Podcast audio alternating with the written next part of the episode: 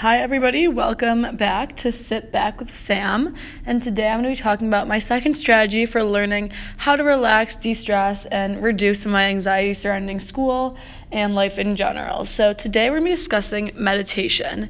And in the past, prior to creating this learning goal, I'd done meditation here and there um, for various activities, but it was never something I really committed to. And what I've definitely learned throughout this process is meditation that's something that takes practice and isn't something you just do one time and be a master at it.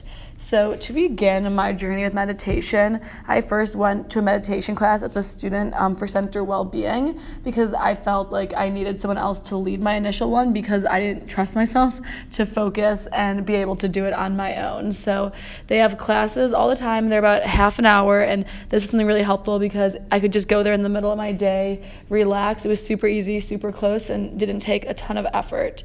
So, the first class I went to, we did a mountain meditation, which was a guided meditation with a lot of visuals of mountains, and I really, really enjoyed that. And I definitely recommend everyone going there if you're new to meditation because they really help guide you throughout the process, and you're with many other students who are also new to meditation. But once I got this initial exposure, I wanted to continue meditation and be able to do it on my own, um, on my own time.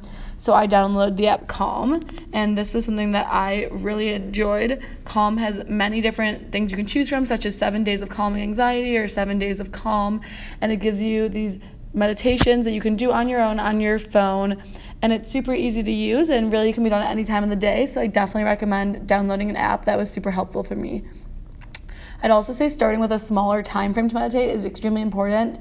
People, once they become really talented in meditation, can go for hours if they want, but it's super hard to stay um, focused and clear your mind for a long time, especially for students of Vanderbilt who have so much going on. So set really realistic, attainable goals, like five or 10 minutes to begin, and build your way up as you get better at meditation. And also, just don't become frustrated with yourself if you can't focus or you can't clear your head. That's normal. Just forget about it, let the thoughts come and go as they please, and just try and stay in that moment.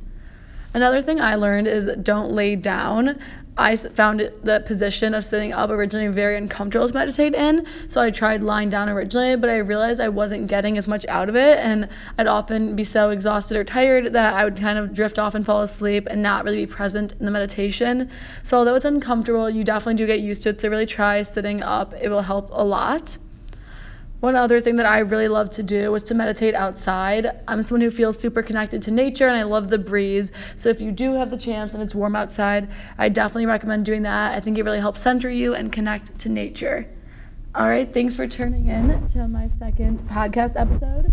Sit back with Sam. We'll see you on the next one.